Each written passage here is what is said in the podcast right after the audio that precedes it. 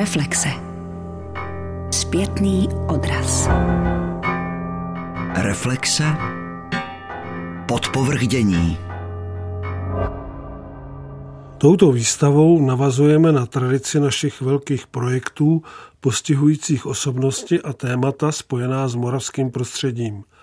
Završíme tak společný čtyřletý výzkum našeho muzea Univerzity Palackého v Olomouci a Masarykovy univerzity v Brně, který se věnuje a zpracovává nejvýznamnější osobnost moravského baroka biskupa Karla z Lichtensteinu Kastelkorna řekl 13. června na vernisáži výstavy nazvané Za chrám, město a vlast, věnované biskupu Karlovi, zástupce ředitele Muzea umění Olomouc Ondřej Zatloukal.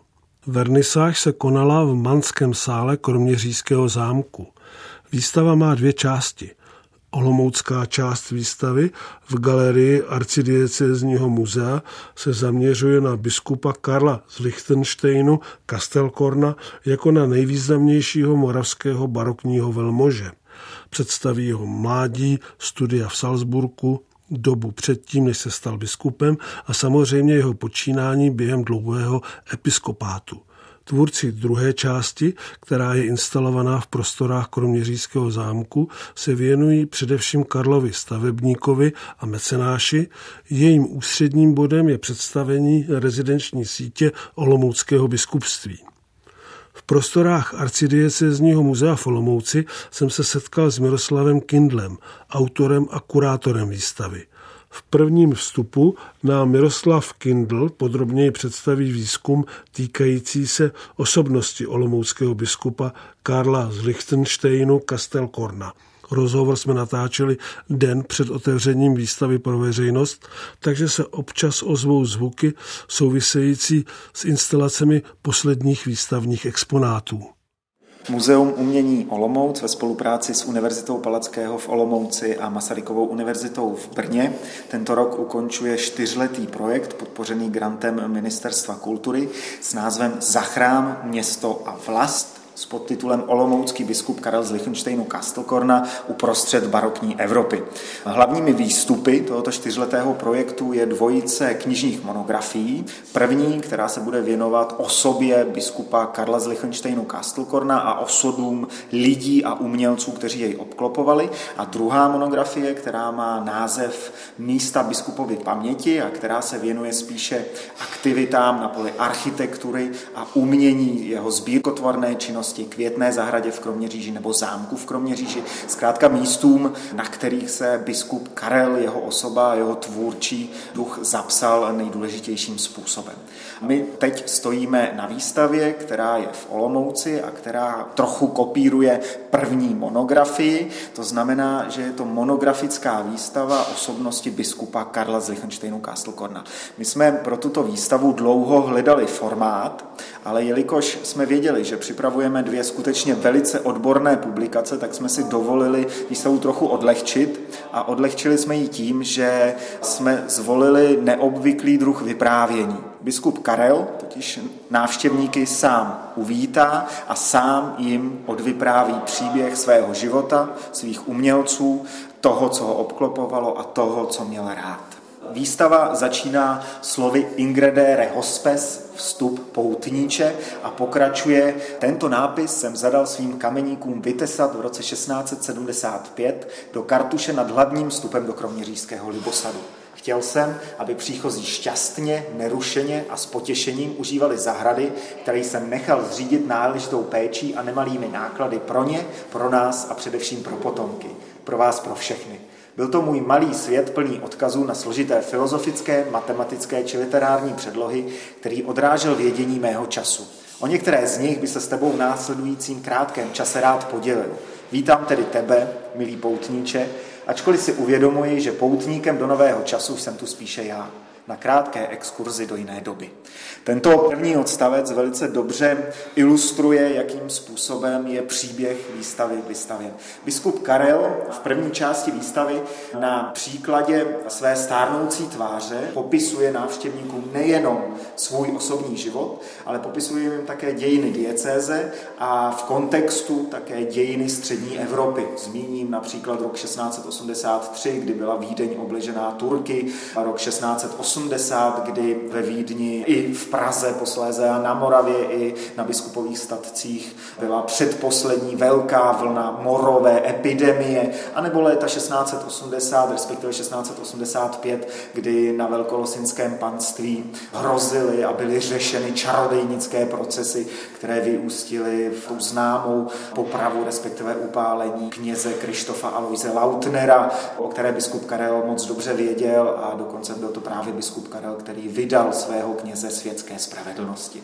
Takže to je první část výstavy, biografická část výstavy, která návštěvníky seznámí s eh, historií.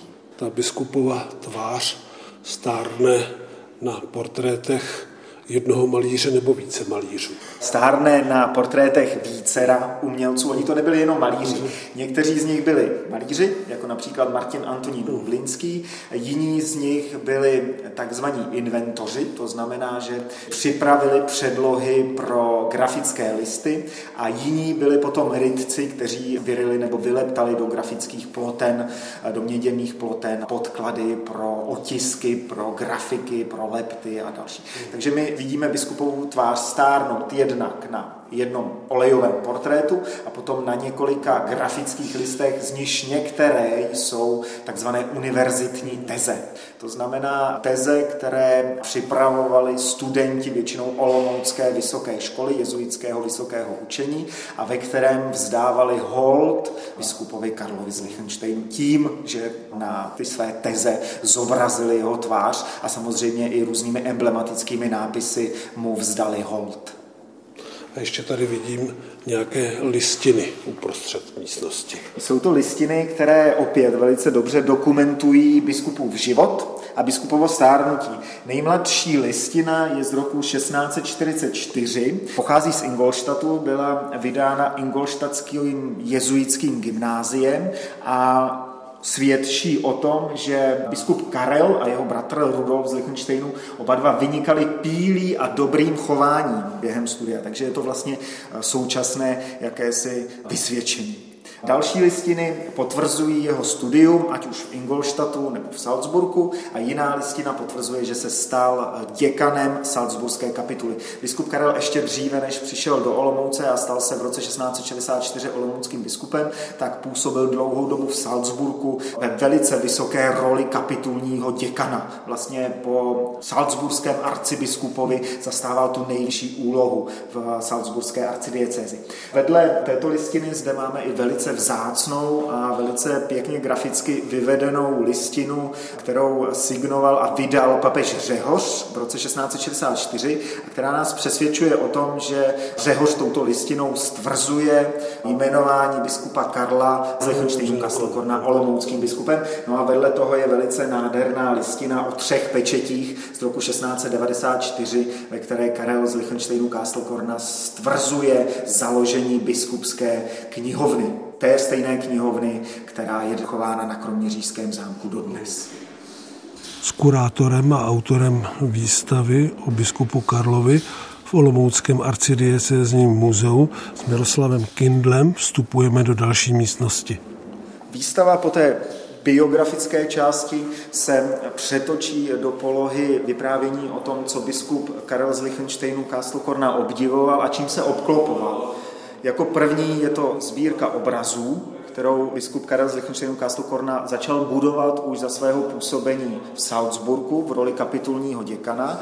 A zde nám tento fakt dokládá dvojice obrazů, obrazů, které biskup Karel z Lichtensteinů Kástlokorna zakoupil zřejmě už v Salzburgu. Jedním z nich je obraz zobrazující události z římské historie. Je to jeden z obrazů ze série pěti obrazů, které jsou v současné době vystaveny v zámecké obrazárně na zámku v Kroměříži. My jsme sem do Olomouce jeden z nich přivezli a dokumentují výjevy z římské historie. Jsou to rozměrné obrazy německého barokního malíře Johanna Heinricha Schenfelda.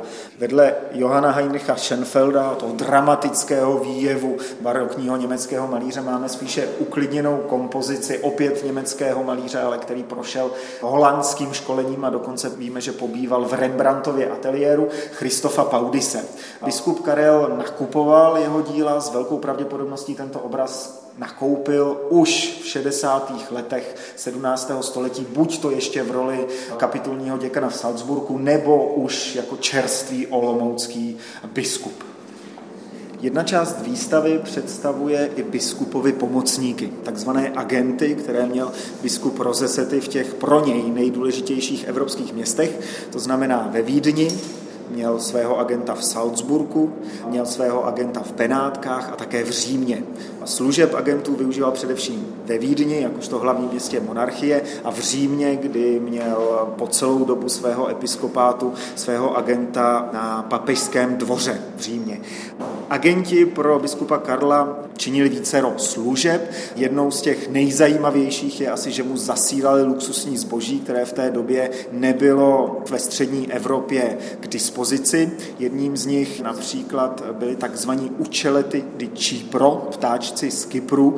My, když jsme objevili tento záznam v archivních materiálech, tak jsme si lámali hlavu s tím, co to učelety di Cipro, ptáčci z Kypru je a po nějaké delší době jsme zjistili, že to byl luxusní parfém v druhé polovině 17. století. Takže ptáčky z Kypru, co by luxusní parfém si biskup Karel nechal posílat od svého benátského agenta, Kromě toho víme, že to byly i věci k hodovní tabuli, byl to kardamon, byla to skořice, melouny a další věci. Kromě toho biskup Karel si vybavoval i alchymistickou laboratoř, kterou měl na zámku v Kroměříži, takže si nechával posílat alchymistické přístroje, nechával si posílat zmíjí prášek. V pozdním věku biskup Karel trpěl dnou, pakostnicí a víme, že zaměstnával nebo ptal se na rady celé řady lékařů, kteří mu zasílali skrze agenty opět ty nejmodernější lékárenské prostředky té doby.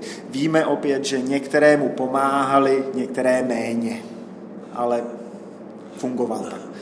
To bylo obvyklé tehdy, aby církevní velmož, dá se říci, aby měl takovouhle skupinu agentů, kteří by mu posílali takové věci, které si člověk těžko spojuje s církevním prelátem voňavky, vybavení alchymistické laboratoře. My, co se týče 17. století, ale vlastně po celou dobu historie církve, tak musíme rozlišovat mnichy, to znamená monastický život křesťanských mnichů a samozřejmě ty vysoké církevní preláty. Součástí života vysokých církevních prelátů byla i reprezentace. Oni museli sami sebe velice dobře reprezentovat. A když ty prostředky měli, tak tak i činili. Olomoučtí biskupové byli privilegovaní mezi jinými biskupy, jelikož už od konce 16. století byli i říšskými knížaty. Takže olomoucký biskup nebyl pouze biskupem, ale byl takzvaným knížetem, biskupem, podle vzoru říšských knížat. A zároveň olomoucká diecéze od roku 1777 arcidiecéze byla jednou z nejdůležitějších a také nejbohatších středoevropských institucí. Takže biskup Karel, ačkoliv jeho statky nebo statky, nad kterými on v roce 1664 získal pověření hospodařit, tak byly po 30 leté válce hodně zbíračeném stavu, tak jemu se během 30 let jeho episkopátu podařilo ekonomickou situaci stabilizovat do té míry, že si skutečně mohl dovolit začít nakupovat luxusní předměty, ale nebyly to jenom předměty pro jeho osobní potřebu, jak jsem vypočítal, ale byly to i obrazy. On opravil celou řadu rezidencí. Barokní Olomouc je z velké části právě dílem biskupa Karla z Lichtensteinu Kastelkorna a jeho architekta Giovanni Pietra Tenkali. Kroměřížský arcibiskupský zámek je opět dílem eh, Giovanniho Pietra Tenkali, takže skutečně finanční možnosti a ekonomický potenciál, ale s tím samozřejmě i související dovednost biskupa Karla z Lichtensteinu Kastelkorna, kterou si osvojil za dob jeho eh, děkanského úřadu v Salzburgu, tak mu pomohla k tomu, že skutečně si mohl dovolit žít na úrovni a reprezentovat sám sebe jako knížete biskupa Olomouckého. Vystavujete tady nějaké předměty dodané agenty biskupovi? Samozřejmě velké množství obrazů, které nás obklopují na Olomoucké výstavě, pochází z ateliérů umělců, většinou cizích umělců, většinou nizozemských nebo italských umělců, kteří pobývali ve Vídni a měli své ateliéry ve Vídni. A jelikož biskup Karel měl ve Vídni několik agentů a měl dokonce i dva takzvané, nebo my bychom dnes nazvali umělecké agenty, pana Wencelsberga a Antonia Zefiriho, kteří jej v korespondenci informovali o nejnovějších uměleckých trendech ve Vídni a samozřejmě je informovali i o nejnovějších, dnes bychom řekli, uměleckých hvězdách ve Vídni, to znamená o těch nejkvalitnějších malířích. A máme potom dochovanou i korespondenci zpět těm biskupům, protože biskup vždycky napsal pouze koncept, který potom šel do archivu a ten koncept přepsal písař. A teprve ten dopis, který přepsal písař, odcházel tomu samotnému agentovi. Takže v archivu máme dochováno to, co psal biskup svým agentům. A on se tam dokonce zmiňuje o tom, od kterých umělců by které dílo chtěl. Takže my vlastně v současné době si dokážeme spojit jednotlivé obrazy, které nás tady obklopují s jednotlivou korespondencí biskupa Karla z Lichtensteinu. Kromě obrazů, tak je to i celá řada předmětů, které jsou dnes součástí hudebního archivu v Kroměříži, ať už jsou to ilustrovaná libreta operních představení nebo hudebně dramatických představení, které eh, byly hrány na Vídeňském dvoře, a nebo jsou to například party, partitury či partičela hudebních představení. Se vás teď zeptám, zajímám se o arcibiskupa Kona, mm-hmm. který také sbíral obrazy a měl své lidi, ale domnívám se, jsem o tom přesvědčený, že nebyl moc muzický. O tom si svědčí ty věci, které získával. Byl Karel muzický? To je velice těžká otázka samozřejmě. Ono úplně stejně těžko by se mi odpovídalo, kdybyste se mě zeptal, jestli biskup Karel z Lichtensteinu Kastelkorna miloval výtvarné umění. Můj osobní názor, já jsem přesvědčen o tom, že minimálně s výtvarným uměním tomu bylo tak, že Biskup Karel jej nakupoval především pro svou reprezentaci. My víme, že svým kopistům, které v letech 1667 a 68 zaměstnával v císařské obrazárně, aby mu kopírovali díla, která potom posílali na Moravu on si jimi dekoroval svá sídla, tak většinou ani nevybíral témata a jenom říkal, jak velké ty obrazy mají být také svým agentům psal o tom, že chce kvalitní obraz těch a těch rozměrů. Takže z toho vyplývá, že se ve výtvarném umění příliš neorientoval, ale zároveň, když se mu naskytla příležitost, která se mu naskytla třeba v roce 1673, skoupí umělecké kolekce bratří France a Bernarda Imstenrédů, jejíž součástí byl i ten slavný Tizianův obraz nebo obraz Antonise van Dijka, které jsou dnes klenoty arcibiskupských sbírek v Kroměříži, tak neváhal a tu sbírku koupil.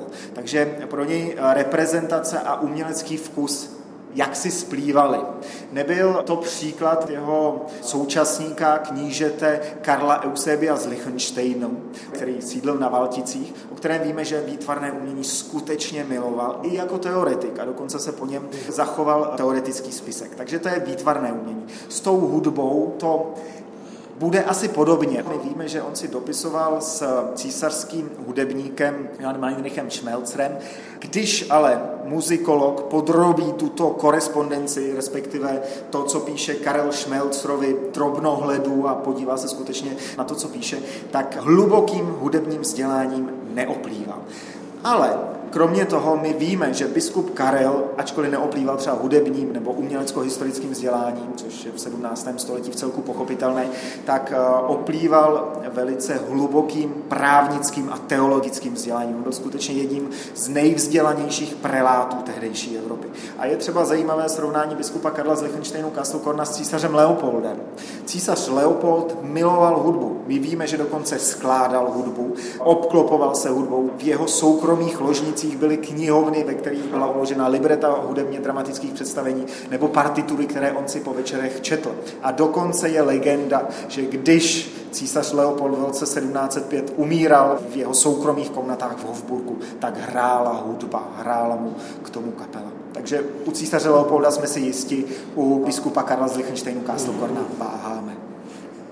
Dokonce, když biskup Karel z Lichtensteinu Kastelkorna hledal malíře pro hlavní oltář jím vystavěného kostela ve Staré vodě, tak eh, poptával svého římského agenta Giovanniho Petiniera, aby mu v Římě sehnal malíře, který mu ten obraz namaluje. Petinier mu sehnal výborného malíře, hvězdu tehdejšího Říma, který se ale biskupovi zdál příliš drahým takže zvolil levnější variantu a obraz Luigiho Garciho skutečně poté do Staré vody doputoval. Dnes je bohužel nezvěstný a je znám pouze z kopie, ale biskup Karel minimálně v tomto případě upřednostil svou peněženku před eh, kvalitou.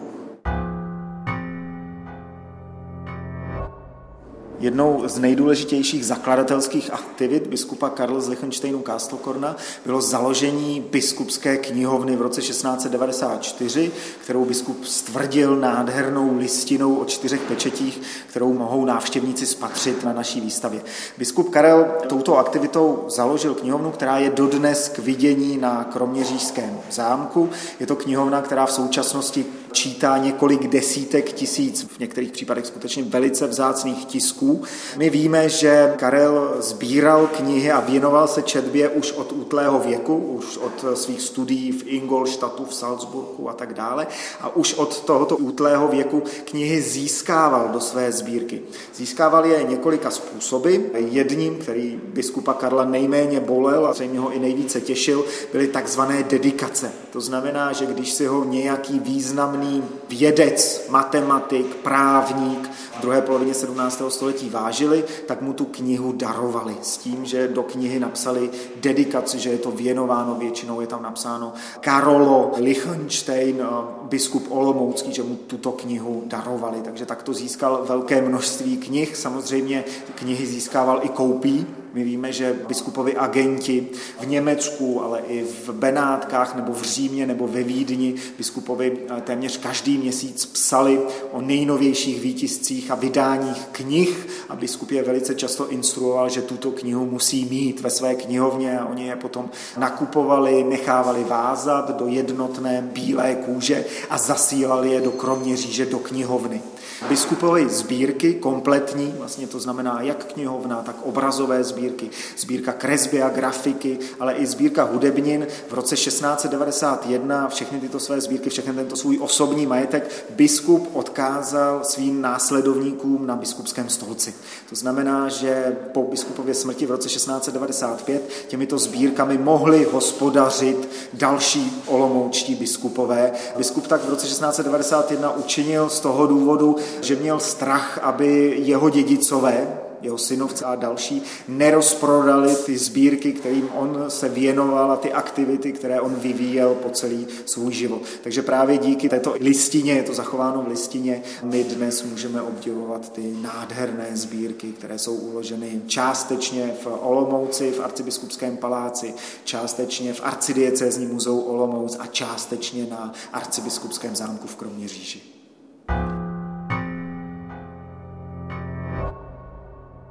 Zeptal jsem se Miroslava Kindla také na biskupovou úlohu v čarodějnických procesech, které se odehrávaly v Olomouckém biskupství.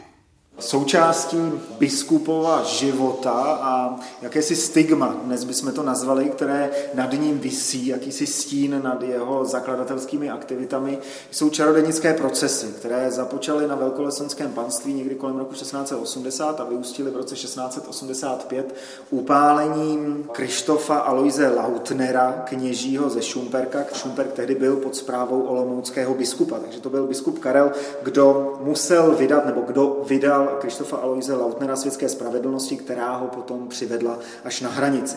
My, když jsme výstavovali katalog, koncipovali, tak jsme se samozřejmě zamýšleli nad tím, jak tuto otázku pojmout. Největší problém je ten, že člověk, současný člověk 21. století už nedokáže pochopit mentalitu a myšlení člověka druhé poloviny 17. století. A to ani tolik vzdělaného preláta, jako byl biskup Karel z Lichtensteinu Kástokorna. Samozřejmě, my víme a odsuzujeme to jako barbarství. Byl upálen člověk, byl zničen lidský osud a my v současné době samozřejmě víme, že čarodejnictví neexistovalo, ale samozřejmě nejsme v té druhé polovině 17. století. A Opravdu biskup Karel věřil, že tím, že upálí Krištofa Aloise Lautnera, tak potlačí ďábla? To je otázka, kterou jsme si kladli. A nebo to byl jenom jakýsi politický kalkul, Otázka je to velice těžká. My samozřejmě nedokážeme odpovědět jednou větou, ale musíme se zamyslet nad celoevropským kontextem té doby.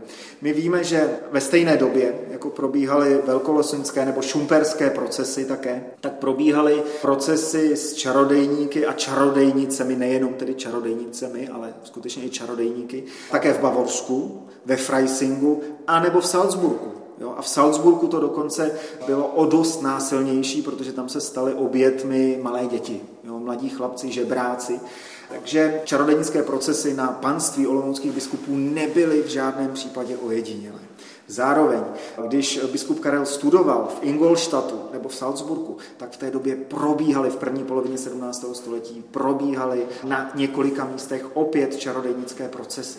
Takže my víme, že biskup Karel musel v rámci svých studií, ať už na jezuitském gymnáziu nebo později na univerzitě, tyto procesy o nich vědět. Určitě o nich i se svými spolužáky a se svými učiteli disputovali a hledali nějaké stanovisko, jak se k tomu postavit. A v té době to stanovisko bylo jasné. Musíme zachránit naše duše. To znamenalo, že skutečně jakékoliv zaváhání v této věci by znamenalo otevírání dveří ďáblů. A zároveň si představme jeseníky druhé poloviny 17. století. A v jeseníkách v té době skutečně existovaly samoty nebo celé vesnice, které byly téměř nepolíbeny civilizací 17. století. Přežívala tam ještě dlouhá desetiletí a století zažité vzorce chování, které měly velice blízko i k pohanským rituálům. A samozřejmě biskup Karel jako předurčený protireformátor a rekatolizátor velkého území střední Evropy s těmito pohanskými procesy musel velice rychle zatočit a zakročit proti nim velice výrazně. Tudíž my se domníváme, že skutečně biskup Karel z Lichtensteinu Kastelkorna, ačkoliv byl jedním z nejvzdělanějších osobností tehdejší střední Evropy, tak skutečně věřil tomu, že když vydá Krištofa Aloise Lautnera spravedlnosti, a to až takové spravedlnosti, kterou představovala hranice nebo předcházející tortura, tak věřil tomu, že potlačí ďábla a pomůže ochránit duše mnoha stovek a mnoha tisíců lidí, jejichž osudy on vlastně ze svého postavení olomouckého biskupa a kníže biskupa spravoval. Takže Skutečně to musel být uvnitř něho velice složitý boj, který ale znovu předesílám, my v současnosti, člověk v současnosti už nedokáže rozklíčovat tak dobře, jak tomu bylo v 17. století. Olomouckou částí výstavy za chrám město a vlast olomoucký biskup Karel z Lichtensteinu, Kastelkorna, uprostřed barokní Evropy nás provedl její autor a kurátor Miroslav Kindl. Druhý den ráno po této prohlídce jsem se z Olomouce přesunul do Kroměříže, kde jsem s profesorem Šváchou, historikem architektury, procházel místa spojená s odkazem biskupa Karla. Pochopitelně jsme naštívili květnou zahradu. Kroměřížská část výstavy o biskupu Karlovi je věnovaná především jeho stavebnickým aktivitám. Rozhovor s profesorem Šváchou jsme natáčeli v kostele svatého Mořice. Ve čtvrtek 13. června se nám interiér kostela jevil jako nejméně hlučné a tedy pro natáčení nejvhodnější místo v Kroměříži. Během natáčení sice do kostela dorazila školní výprava, ale naštěstí nám do záznamu nějak výrazně akusticky nezasáhla. Úvodu rozhovoru se profesor Rostislav Švácha ještě vrátí k výstupům projektu mapujícího odkaz olomouckého biskupa Karla z Lichtensteinu Kastelkorna.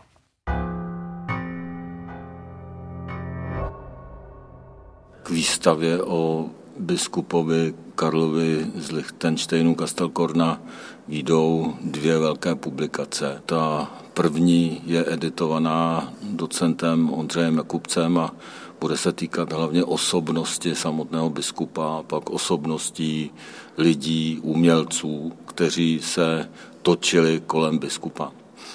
Zatímco druhá kniha, kterou edituji já s kolegyní Martinou Potůčkovou z Olomouckého muzea umění, tak ta je věnovaná biskupově jednak stavebnické činnosti a pak eh, jeho sběratelství. Biskup byl opravdu velký stavebník.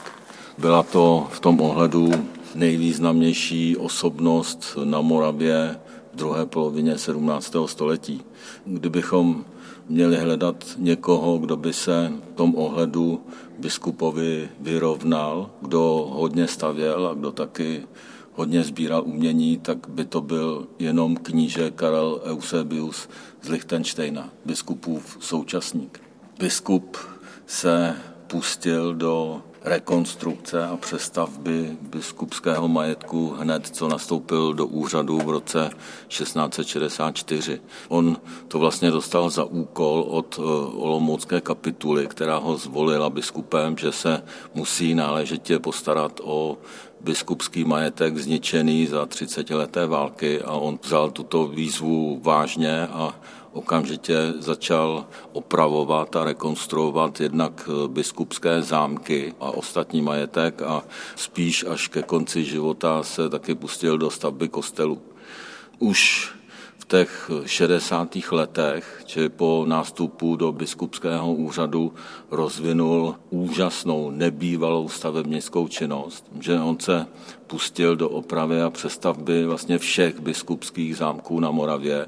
V jednu chvíli se začal rekonstruovat zámek v Kroměříži, stavět eh, biskupský palác v Olomouci, přestavovat hrad Mírov, přestavovat hrad Vyškov a ještě se stavělo i na zámcích v Kelči a na hradě Hukvaldy. Stavební činnost se týkala i biskupské rezidence v Brně. To je obrovský stavebnický počin, který taky vyžadoval dobrou organizaci prací, že stavět na tolika místech najednou, tak to vyžaduje vynikajícího organizátora a to právě biskup byl. On si to dovedl výborně pohlídat a zorganizovat. Ale nejen to, on si pro ty rekonstrukční práce dokázal najít vynikající architekty. Vlastně nejlepší, kteří se tehdy pohybovali v prostoru střední Evropy. On věděl, že ve Vídni pracují pro císaře Leopolda I. dva italští architekti původem z Tyčína, Filiberto Lucchese a společník Luccheseho Giovanni Pietro Tencala, vyzval napřed ke spolupráci Filiberta Lukéseho. Ten mu začal kreslit plán květné zahrady v Kroměříži, zřejmě taky plán rekonstrukce Kroměřížského zámku a plán Olomouckého biskupského paláce, ale bohužel zemřel velmi brzo v roce 1666, ale biskup se dozvěděl o tom, že Luké se měl velmi schopného asistenta, Giovanniho Pietra Tenkalu a zapojil tedy do svých služeb Tenkalu. A ten pak pro něj projektoval až do 90. let 17. století jako téměř všechno, co biskup postavil. Asi první etapy biskupovy činnosti tam určitě vyniká ten biskupský palác v Olomouci, což je vlastně nejvýznamnější palácová stavba v Olomouci z celé barokní doby. Koncept snad určil ještě Lukése, ale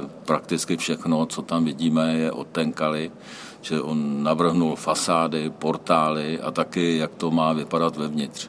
Že tam pokud je o vnitřní vybavení těch biskupských zámků nebo hradů, tak biskupovi šlo vždycky o to, aby ty zámky nebo hrady dostaly nový velký sál. Teď se debatovalo o tom, jakým způsobem se ten velký sál zaklene, zdali to dostane cihlovou klenbu, biskupovi rádci mu doporučovali, ať se radši udělá klenba Rákosova, aby to nespadlo, tak o tom se vedly vlastně takové zajímavé debaty jo, mezi biskupem a jeho chytrými štukatéry.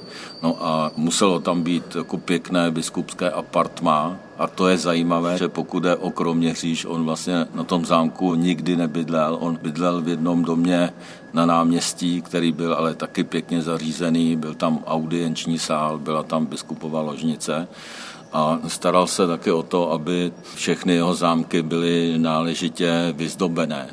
A přitom se uplatňovali takzvaní tyčinští mistři. To je velké badatelské téma mé kolegyně docentky Jany Zapletelové z Olomoucké katedry dějin umění. To byli hlavně štukatéři, malíři, ale taky architekti z dnešního kantonu Ticino ve Švýcarsku, kteří vytvářeli takové umělecké skupiny nebo klany a vytvářeli pro biskupa tady na Moravě taková souborná díla umělecká, takové Gesamtkunstwerky 17. století. Tam se silně uplatňovala plastická štuková výzdoba a mezi tím takové pěkné barevné skvrny nástěných maleb. Takový... Čili ten jejich rukopis se dá poznat. To je takový typický tyčinský interiér, velmi příznačný pro zámecké interiéry nebo palácové interiéry po 30 leté válce. Ono se to šířilo na Moravu hlavně z Vídně, ale ve Vídni se toho moc nezachovalo. Ostatně i ty biskupovy interiéry na Moravě se většinou nezachovaly, ale přece jenom tady máme vynikající ukázky práce těch tyčinců a takovou nejvýznamnější z nich najdeme v jiném biskupově stavebnickém podniku už z té první etapy jeho stavebnických aktivit a to je Květná zahrada v Kroměříži. Ta se začala stavět už v 60. letech 17. století. Základní koncept zřejmě vypracoval zase Filiberto Lucchese, ale všechno, co tam vidíme, je zase od architekta Tenkali a od ostatních umělců, sochařů, štukatérů najatých biskupem. A uprostřed květné zahrady stojí takzvaná rotunda, čili letohrádek, kde se právě ten tyčinský interiér zachoval v relativně intaktním stavu. Z vnitřku té rotundy si můžeme udělat představu, jak vypadaly interiéry těch biskupových zámků, které se začaly stavět v těch 60. letech 17. století. A to byla taková první etapa té jeho velké stavebnické činnosti. To jsou ta 60. 70. léta. Pak jako by chvilku následovala přestávka, ale v 80. letech, čili po roce 1680, se biskup rozhodl stavět znova a zase rozvinul velkou stavebnickou činnost. Do téhleté etapy patří hlavně zámek v Kroměříži. My jsme se doposud domnívali, že ten zámek eh, vznikal etapovitě už od 60. let 17. století, ale není tomu tak. Ten zámek vznikl během jediné stavební etapy, která začala asi v roce 1685 nebo 86. Bylo to dokončené tak zhruba v roce biskupovy smrti 1695 a je to zase dílo Giovanniho Pietra Tenkali. V tomto případě tam eh, bychom našli větší velký sál než eh, na těch ostatních biskupových zámcích. Tam šel přes dvě patra, kdežto ty starší velké sály byly zřejmě jenom přízemní a měl dostat taky velmi náročnou štukovou výzdobu.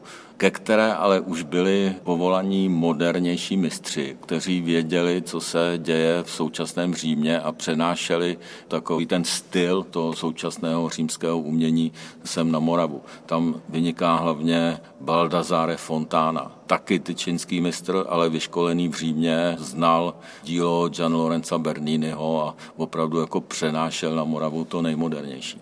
Z té etapy druhé se na Kroměřížském zámku dobře dochovala sala terena. Na koncepci té saly tereny se zase výrazně podepsal Baldassare Fontana, ještě s malířem Pagánem a několika dalšími mistry, ale to už je trošku jiný styl, než třeba můžeme vidět v té rotundě. V rotundě to je ten typický tyčinský styl, kdežto ta sala terena Kroměřížského zámku, to je taková zpráva o tom, co už vědí biskupovi mistři o současném římském umění. Ale do té druhé etapy biskupovi stavebnické činnosti nepatří jenom Kroměřížský zámek, Tehdy se stavilo nové křídlo zámku ve Vyškově a pokud jde o stavby sakrální, že zatím jsme si biskupa představili hlavně jako stavebníka zámku. Pokud je o stavby sakrální, tak z té pozdní etapy jeho života známe už dva velmi pozoruhodné kostely. To poutní kostel svatéAny ve Staré vodě u Libavé, donedávna nepřístupný, protože on byl ve vojenském prostoru a bohužel byl taky vojáky hodně zdevastovaný. A na svém letním sídle čili na hradě Mírově dal biskup v 80. letech 17. století postavit kostel svaté Markéty. Čili v té pozdní etapě svého stavebnického díla se představil také jako stavebník významných kostelů. Ono se zdá, a z té naší knihy to asi vyplyne výrazně, že během posledních let biskupova života se zřejmě trošku změnil jeho vkus. Zatímco ty rané věci, to je to typické tyčinské umění, tak v těch pozdních jeho počinech už se uplatňují trendy, které byly tehdy aktuální v Římě.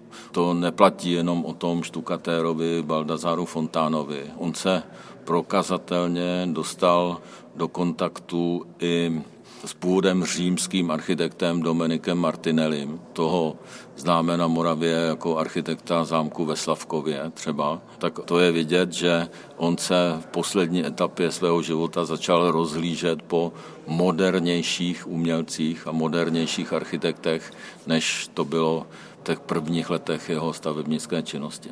Všechny tyto biskupovy počiny představí ta naše druhá kniha. Ta se bude jmenovat Místa biskupovy paměti každý ten zámek, jako je Kroměříž nebo Mírov nebo Vyškov, tam dostane zvláštní kapitolu. Zvláštní kapitolu tam dostane i květná zahrada v Kroměříži.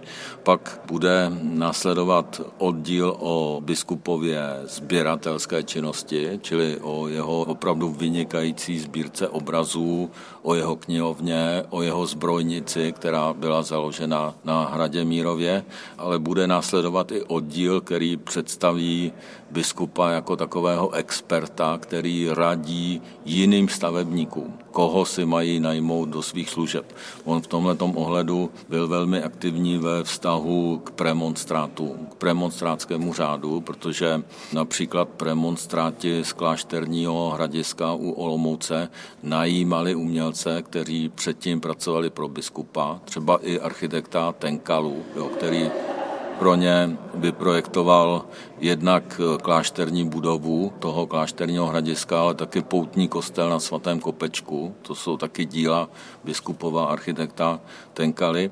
A kromě toho biskup byl velkým příznivcem řádu piaristů. On založil na Moravě tři piaristické koleje ve Staré vodě, v Kroměříži a v Příboře a i těm piaristům doporučoval architekty a doporučoval další umělce, kteří se měli na těch jejich stavebnických podnicích podílet. Napřed představíme biskupa jako stavebníka, pak ho představíme jako sběratele a pak ho představíme jako rádce.